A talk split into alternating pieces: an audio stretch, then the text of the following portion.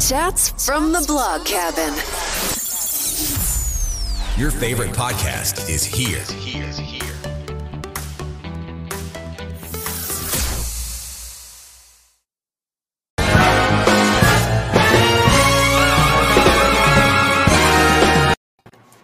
Y'all, welcome back to another episode of Chats in the Blog Cabin. You know the show where I invite people virtually into the blog cabin to chat about life. Um, today we're talking about how life is what you make of it, and I'm being joined by Dave Baldwin. Dave was actually referred to me by my very dear friend Erica Berger, who you may remember was on Restored for Moms panel. So Dave is a self-taught entrepreneur who first went into business for himself in tw- 2007 after 10 years in the technical field. But we're going to talk about a whole lot more than just technology and going into business by yourself. We're going to talk about how you changed during that time. So, welcome to the show, Dave, and tell us a little bit more about yourself.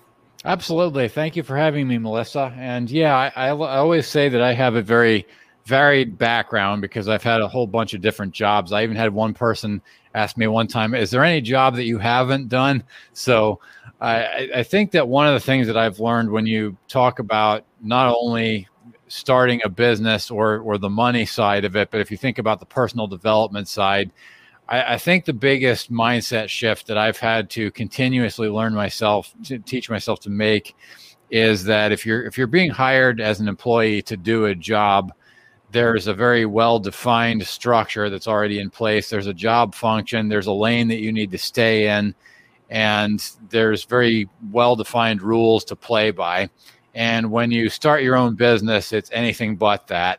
There, there's no well defined rules. You're often thrown into situations where the the rules change if they're even clear to begin with. The role is not well defined. The role does not stay stable over time necessarily, and the needs and expectations are tend to change, assuming they're even clear in the first place, which oftentimes they're not. And that's partly where the value that you bring as an entrepreneur is to be able to come into a situation and say, okay, needs are not clear, expectations aren't clear, and, and really take the reins and, and help somebody understand how to utilize your skills, which is in many ways the opposite of what we're trained for in going to school.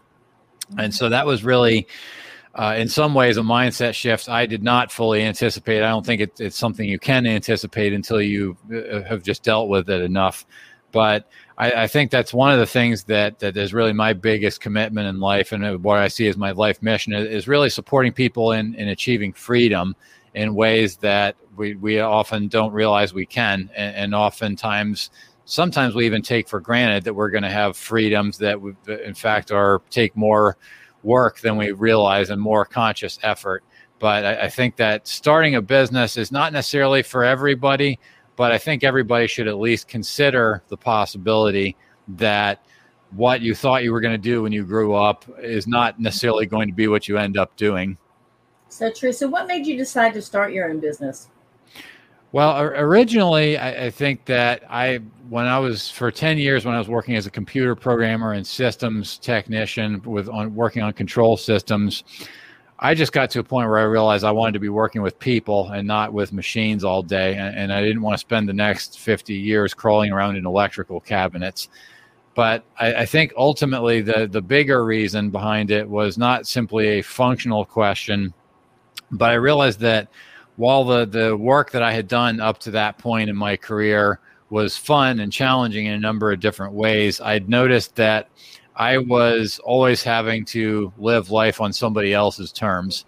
That you know, when when uh, when you work at a job, you know what days you get to have off, and you know how much money you make, and all those different things. It's all defined by one employer and, and how they operate. And, and I realized that if I was going to be able to live life on my terms, it was going to require a fundamental restructuring of my priorities. Now, you talked about living your life on your own terms. You also took a major step in health wise as well in living your life on your own terms, which yes. I think is a great part of your story. Yeah, 2007 was was a major landmark year in a number of different ways because that was I mean, I was at probably at, at my least healthy phase in life was around 2001, 2002. I was about 100 pounds heavier than I am now. Uh, at one point, I smoked about a pack and a half a day. Uh, I just had a horrible diet. I mean, exercise was non-existent, all that kind of stuff. 2007 was was the year. It really goes back a little bit to 2006. Was was some of the pieces that got set in motion that that started it, but. Uh, 2007 was the year when I realized that if I wanted to be able to to do a lot of things I wanted to do, health needed to become more of a priority than it had been and so I, I, I quit smoking. I, I, will admittedly fell off the wagon once, but 2009 I quit for the last time. And uh, I mean, I got rid of. I, I, would say I made a major overhaul on my diet in 2007. My my daily routine going to work was to stop and get two large cans of Rockstar energy drinks and a 20 ounce coffee every morning. And I, I don't think I ever drank water at all. Pretty much, I drank soda and and just ate junk food all the time. I just was horrible about going to vending machines whenever I wanted, getting a bag of Funyuns and potato chips and all that stuff. And I, I made, I decided to get deliberate about my diet. I started drinking protein shakes, and I, I started planning meals and all those kinds of things. Which on the behavioral side of things isn't really complicated, but I think what really enabled that change was realizing that I could have a much better quality of life if I was willing to do that. And, and, I think up to that point, I was thinking like, okay, well, I should have a better diet. I should do all these different things, but who cares? Because life, I, there was there was this resignation, there was this cynicism, there was this negative thinking that was so deeply woven in. And I think a lot of what what really opened up the possibility to see things differently was just being connected with different groups of people I mean, I think this the social component is so important that if when I realized one of the things that that led to some of those changes in 2007 was just getting involved with different groups and, and finding different social circles that really started to change my thinking and, and started getting to see that wow there there's a possibility to to really have a whole different kind of life than I'd ever really imagined up to that point. So how hard was it to shift that mindset to like stop drinking the coffee, stop smoking, stop, you know, with the Rockstar energy drink? How yeah, hard it, that? that had to be hard because you built those habits over time. So breaking it had to be hard too. Well, it, it got a lot easier after I started focusing on different things. I, I think that trying to change behavior purely as a matter of an exercise of self will is an exercise in futility. I mean, I, have I had tried to make changes just by white knuckling it before, and I think that's when it's hard. But what what really made things I mean, I'm not going to say that it got easy, but it got definitely got easier when I realized that changing my social environment was something that that was a necessity. Uh, I, I, don't believe it's really possible to change habits in any sustainable way if you keep the same social circles exactly the way they are. I mean, I think they're we are the product of our relationships and our environment, and, and to some degree, you you can't always change a lot of aspects of it, but there are. I mean, even changing my language was another piece of it. To changing what conversations I was going to have or not have, but one of the things that facilitated the change and which which made it easier was in in 2006 I had just the impulse to start uh, giving money to charity. And when I started to do that, that's that sparked a couple of dialogues that led to getting involved with an organization, going and seeing a handful of different people, and just hearing different conversations.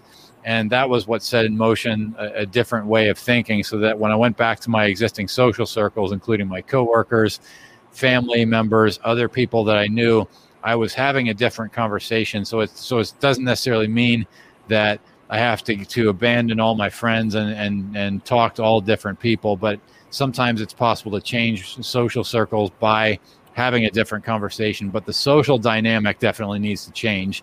We are not islands. We don't live in isolation. But the remarkable thing about it is that I found that when I changed my conversations with other people, they started to show up differently. It was almost like the the same person would become a different person and people I oftentimes surprise me with how much how supportive they they are willing to be versus how I tended to assume that nobody would support a change in direction. But I think the key is that it has to be authentic. It's mm-hmm. people are not impressed by new talk if the new talk is not accompanied by some kind of new action or a genuine commitment to a new way of life. Uh, so that that's those are a couple of elements that I think really came into play there. But I think that was the key focus that I needed to change that social dynamic that was in place. That's when it became natural that the what what the the, the habits that used to have a stranglehold on me no longer had that kind of kind of power over me that they used to. Um, I would love to get more into what exactly you look for in the social groups, but we need to take a quick commercial break and then we'll be right back. Chats from the blog cabin. Hit subscribe and don't miss the next episode.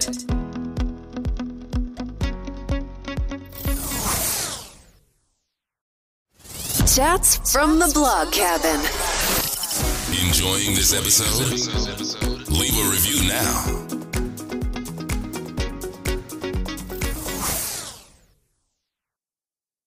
Schools closing their doors again this year due to the COVID 19 pandemic is devastating for students, parents, and educators. Beyond that, it has disproportionately challenged low resource school systems, further revealing educational and health inequities among communities. Teachers and parents are searching for tools that will enable schools to reopen, but many of these solutions are expensive and time consuming.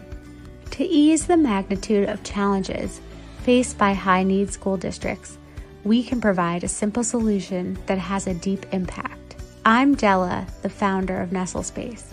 Nestle provides easy, beautiful, health centered design that adapts to any environment. We design products that are attentive to bodily experience, emotional health, and ergonomics, including our portable, touchless hand washing station. Our hand washing stations bring running water anywhere with an outlet accompanied by ergonomic design. Because no plumbing is required, our portable stations can be placed in classrooms, gymnasiums, lobbies, libraries, and beyond. The CDC has identified hand washing as a critical mitigation measure for schools during the pandemic. However, as evidenced by the high number of schools that have reached out to us over the last six months, many schools do not have prolific access to running water in classrooms and in other areas which they need to repurpose as classrooms in order to increase social distancing during the pandemic. We know schools are short on resources, dollars, space, and time. We can help, but we need your help to do so. We'd like to supply our Nestle Kids hand washing stations at no cost to selected public schools in need. Our first goal is to distribute these to 10 school districts. We are asking for your help to simply cover our production and shipping costs. Together, we believe we can help students more safely return to where they thrive most at school. In these crazy times, we thank you for considering this and for your generosity. We believe that by helping support each other, we can make a positive impact in a very hard time. Again, thank you for your support. We hope you and yours stay well. And we are back. Now, Dave, right before we went to the commercial, you talked about changing your social circles a little bit. So, what did you look for when you were changing your social circles? Well, I, I, I, admittedly did not know as much of what I was looking for as I can tell in, in retrospect now. But I, I, think what I would have said at the time would be I, w- I was looking for like minded people. And I would say now that sometimes like mindedness is not necessarily a good thing. What, what I found, and I didn't recognize it, was that I found people that changed my way of thinking because I, I think the issue with I, I, I accidentally stumbled on people that were less like-minded than I thought mm-hmm. when I was looking for like-minded people. But but essentially, what I what I find to be uh, an important aspect of social dynamics, as far as any kind of a new group or, or anything like that, is what what type of thinking is necessary to be able to change the habits and what and what type of thinking is unfamiliar. So I'll tell you, there's the the group that I got involved with that I, I made reference to a minute ago. That is a is a perfect example of how this plays out. It's called uh, the Hunger Project, and they have they work in developing countries to create sustainable solutions to world hunger. And the unfamiliar aspect of their thinking that was really valuable for me was that the I guess the more familiar type of conversations, the conversations I was familiar with tended to be griping, complaining, mm-hmm. low level stuff, complaining about the weather, complaining about day to day just like there's a lot that that happens in those day to day conversations versus the conversations they were having were, were about how can we get together and really work out sustainable solutions for solving world hunger in countries where it appears there's no hope and that type of conversation i mean it, it literally feels to me it felt to me like breathing different air. And that's where you know so i think that's a one example of what i think an important principle is about if you look for a different environment what what does what's unfamiliar what is a just a fundamentally different type of uh, conversation that and, and what type of group could you possibly seek out that is familiar with those types of conversations there's there's a number of different places to look but I, I do think charities and nonprofits are a good place to start whether they're global or local or or, the, or whatever nature of it but um, yeah, th- those are just a couple of, of fundamental principles. But I, th- I, think to kind of tie that together, I'll just say that disagreement is something that I, I see as our culture really needs to adopt a different attitude toward disagreement because I think a lot of times people look at disagreement as offensive or insulting, but in my mind, disagreement is where we learn and grow and challenge ourselves. And so I, th- I think it's a healthy habit to actively seek out people who are likely to disagree with me about things that might challenge me to, to stretch my thinking in new ways that's the whole point behind chats from the blog cabin too is i have people come in telling their stories so not only am i learning something new but other people that are listening and watching are learning something new as well and their their ways of thinking may be changed just a smidge but it may open them up to the next time somebody has that conversation with them so I think that's pretty awesome. Now you talked about charities, and you particularly said the Hunger Project. Was that the first one that you did? What did you do a Google search about it, or did you just just know? It was yes, it was not the first one I found. Uh, as as you asked that, I, I, did look on a number of different websites, and I found them on Charity Navigator, which is still functioning. I, I believe I know they were at least six months ago when I went and looked on there before, but they rate charities based on a number of different criteria. But I, I found it through there, and I went to the, the Hunger Project's website, and I liked what I saw on the top of their banner. It said "Empowering men and women to end their own hunger," and that that language specifically spoke to me because I, I, I noticed how, and I, and from doing more research and talking to people in the organization, it confirmed that there's a number of organizations that purport to end hunger and actually harm populations more than they help because one of the issues is that famine relief organizations are ideal in situations where there's been an earthquake, a flood, or a short term disruption of the food supply, and we just need to quickly get food somewhere. But if you go into a situation of chronic malnutrition in a country and you try to solve the problem with a famine remedy, one of the things that can happen is it creates a dynamic of dependency where uh, it can actually put farmers out of business locally and so that the people actually become less able to take care of themselves because they're now dependent on somebody who's bringing food and so that's they, they there was a lot of different conversations that went into learning more about what those sustainable solutions are but that was kind of my path to what made me i found other organizations but i'll just say there i didn't find things that spoke to me in the same way probably the word empower because you wanted something that was going to empower you as well. Yes, definitely. The word empower is a big one for me for sure. So let's talk about how all that mindset and changing of getting healthy and you started your own business. Now, let's talk about how you apply those principles to your business and you can talk about your business as well, exactly what you do.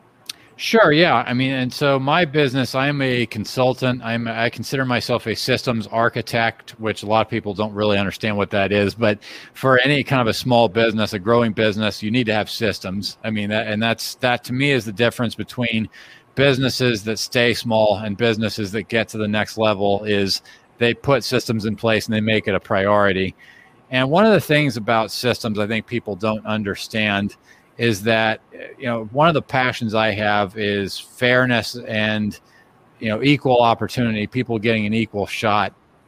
And one of the reasons why people don't get access to opportunity is when there is a uh, a personality driven business there's and, and there's not a systematic approach it tends to create an environment that's very unfair in a lot of different ways because what happens is you have instead of a clear expectations, a clear defined set of principles that are followed, the they, the, the people just kind of wing it. And, and, I've even found some small business owners are even proud of not of just being the way they are, in, in a way that's actually working against them. But when what I see when you put a system in place is that you know you you for instance let's let's say if you've got a key person in a job you've got the owner and then maybe there's an office manager or, or whatever those different roles are. You've got one person who does their job really well but it's not written down it's not documented there's no clear checks and balances in place. And as a result that person's the only person who knows how to do their job. I mean i've walked into small businesses where the owner frank, frankly told me they don't even know what somebody does all day that they pay a full-time salary to how anybody can be okay with that is beyond me but i've seen it uh, multiple times. And what happens is you end up with with this this really dysfunctional dynamic that forms in the workplace where people hide information people because the idea is well I, this is my job security so i don't want anybody finding out how i do my job. And then you, you've got owners that you know they, they won't fire somebody even though they're they're not doing their job but they're thinking well I, I could never get somebody to replace them because i don't even know how to do their job myself. But the the real impact is it just it just makes companies a miserable place to work when there's no systems in place. And it's really not that hard of a problem to solve if you're willing to make a priority of it. But I, always point to, you know, the classic example is you got McDonald's and all the other companies that have followed in their wake. Not perfect companies, but they're scaled, but they, they scale. And that's one of the things. My first job in high school, I worked at Wendy's, mm-hmm. and they taught me so many of the different things that I've learned about a business because the, the store that I worked at was basically a small business. We had 25, 30 employees, but we were part of a larger chain. Mm-hmm. And I'll tell you, I mean, they document everything. They have numbers for everything, they have metrics for everything, they've got systems for everything. That's why they're a large business because they have those things in place. Uh, and, and, I think that the small businesses who understand the need for that, they can grow. But a lot of times businesses don't know how to put a system in place. And that's kind of where I come in. But there's three major systems that I believe every business needs to have. You need financial systems, you need sales systems, and you've got to have operational systems, which break down into full fulfillment and administration. A lot more I could say about that, but that's kind of that's me in a nutshell. That kind of breaks down into life too. You need to have kind of three different systems when you're going through on life, correct? Health, finances, and relationships. But yes, it, it I've noticed the same parallel. There's a B2B version, there's a B2C version. But yep, so, um, so how has that helped you in your business and in your personal life with actually losing over 100 pounds? Well, when I think about things in a systematic approach, one of the things that I always do whenever I'm trying to figure out how to accomplish a new goal, I have learned over time that if I want to get results in a new way, I'm going to have to change my habits on a consistent basis and I'm not likely to do that by myself. I, am not without like going back to the whole thing about cultural and social dynamics. So one of the things that I've recently put in place, and about 90 days ago, I started this. I have a daily, weekly, quarterly, monthly, and annual planning process, and part of my structure is, uh, and, and, I, and I did my 2021 plan late because it's it's already partway through the year. But I said, you know what, better late than never, and 2022 is going to be on time but I actually have a time slot blocked on my calendar for planning every week. I have an additional one monthly, another one quarterly, and I and I went ahead and put those on my calendar and with recurring calendar appointments. And I also created accountability for myself with other people, other business owners that I know. And for instance, this week I've got to check in with people by Wednesday on a particular aspect of my business planning that I said I would have done because I, I just know I won't get it done if I don't have any accountability for to anybody else. I, I just know that about myself. I'll just keep saying I'm going to do it and, and then keep finding reasons why I don't have time and all this kind of stuff. But I find that externalizing the commitment is just something that I, I don't think it's permanently required. What I get, you get to a point where once a habit becomes automatic, I, I, I don't continue to need that on a permanent basis. But until I get to that point, I find that that's, I think of it external accountability like a set of training wheels on a bike. It's just that additional reinforcement that helps me to make something stick.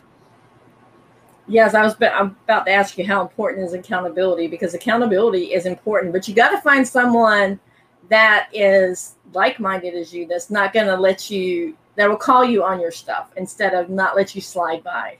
Yes. So but there's but there's a, there is a qualitative difference I want to point out there as far as how accountability works is that I have seen a lot of unhealthy ways that people try to go about creating accountability where it might be like I, it's going to be a shaming fest and I'm going to humiliate you if you haven't done what you said you were going to do.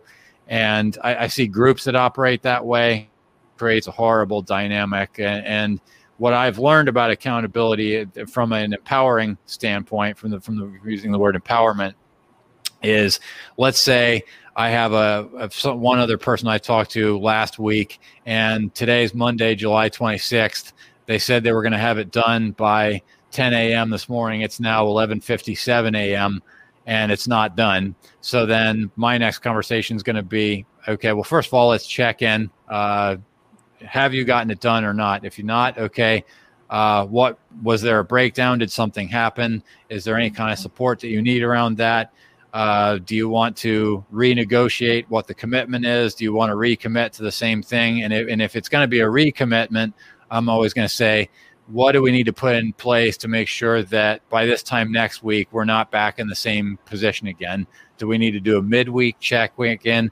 Do, is it were you unrealistic in what you committed to? Do we need to step the commitment down a level? Uh, do we need to restructure something?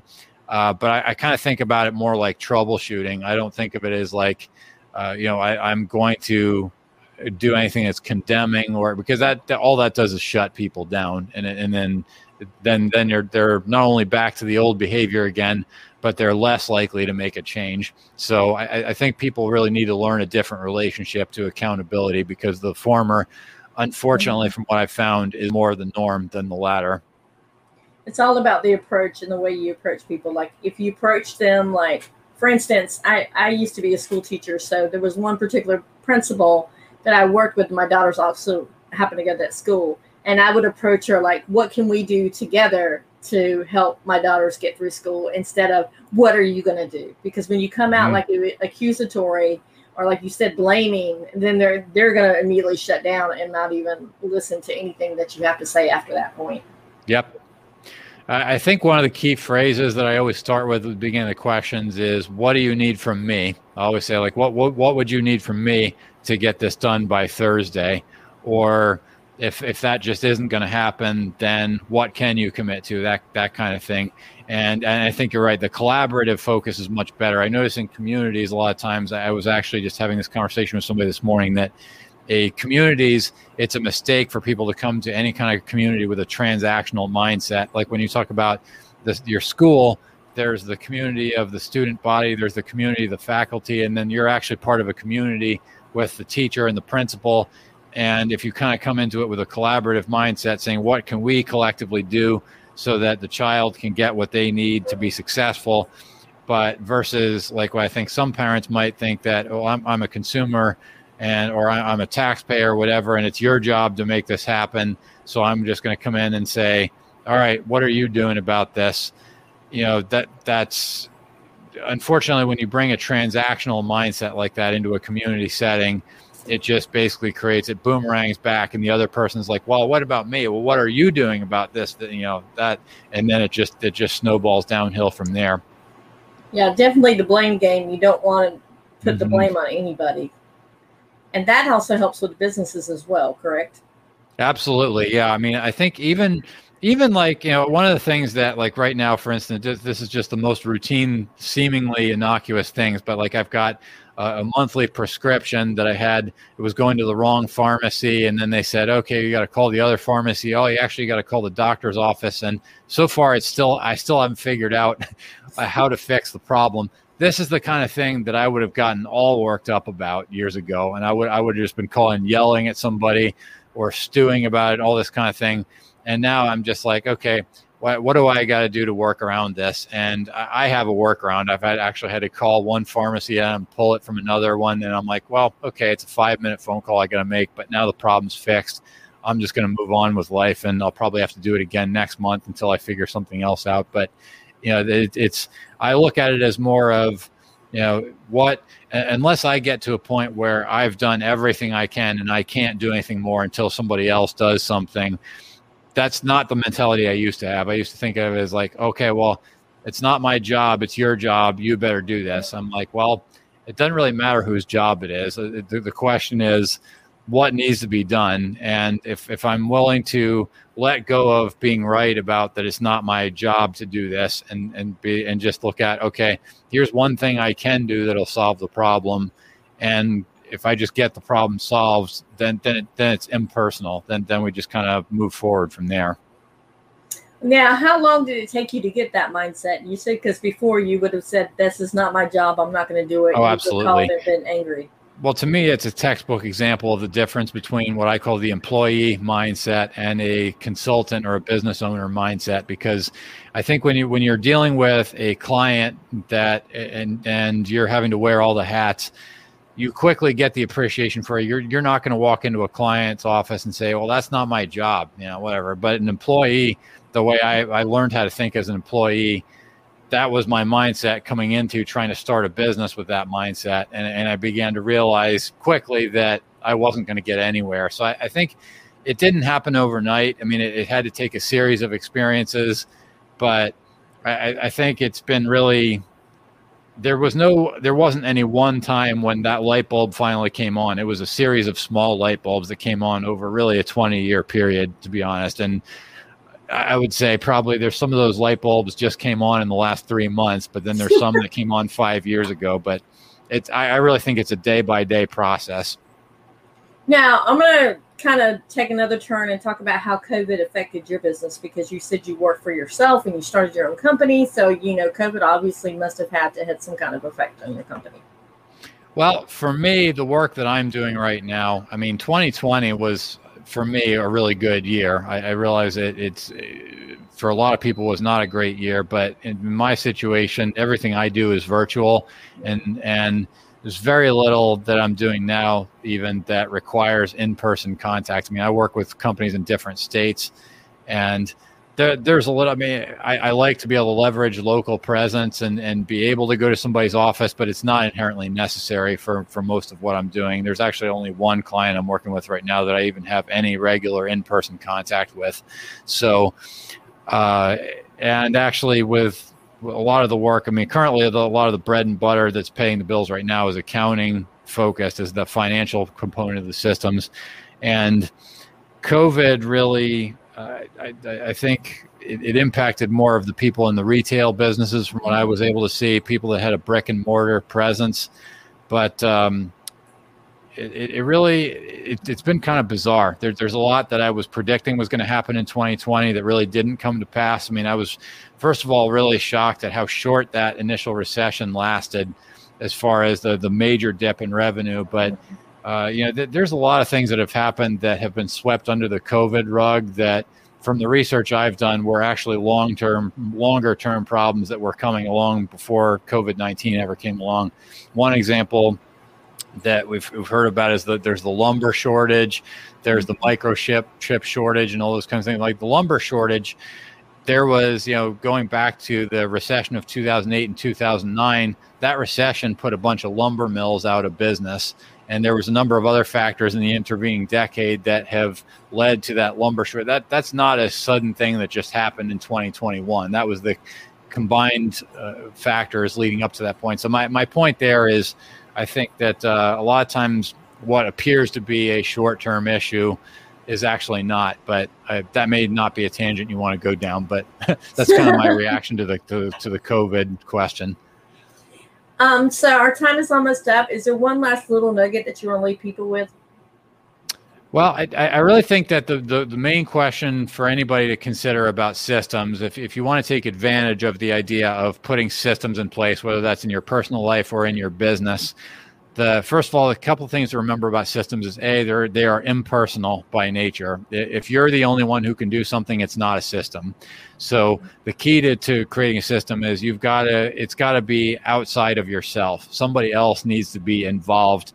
Otherwise, you're you're not. You may have a checklist that you follow by yourself. You may have things that you do on a daily basis, and that's all fine and good. But in my mind, it's not a system until somebody else gets involved because there's no possibility for external accountability. But um, Yeah, I mean, I think if I were to say only one thing about systems, it would it would really be that humility is the is the goal of, of a system because the, the the main habit to break when we put systems in place is, letting go of the things we're proud of because what we're proud of is usually what's holding us back. I love that. And you can also apply that to life as well. yep, absolutely. So, where can people find you? So, my website is dave-baldwin.com. Don't forget the hyphen in the middle. Uh, that's that's my my main landing place and i'm also on linkedin i admittedly am not doing much on facebook or social media but you can find me on linkedin as well.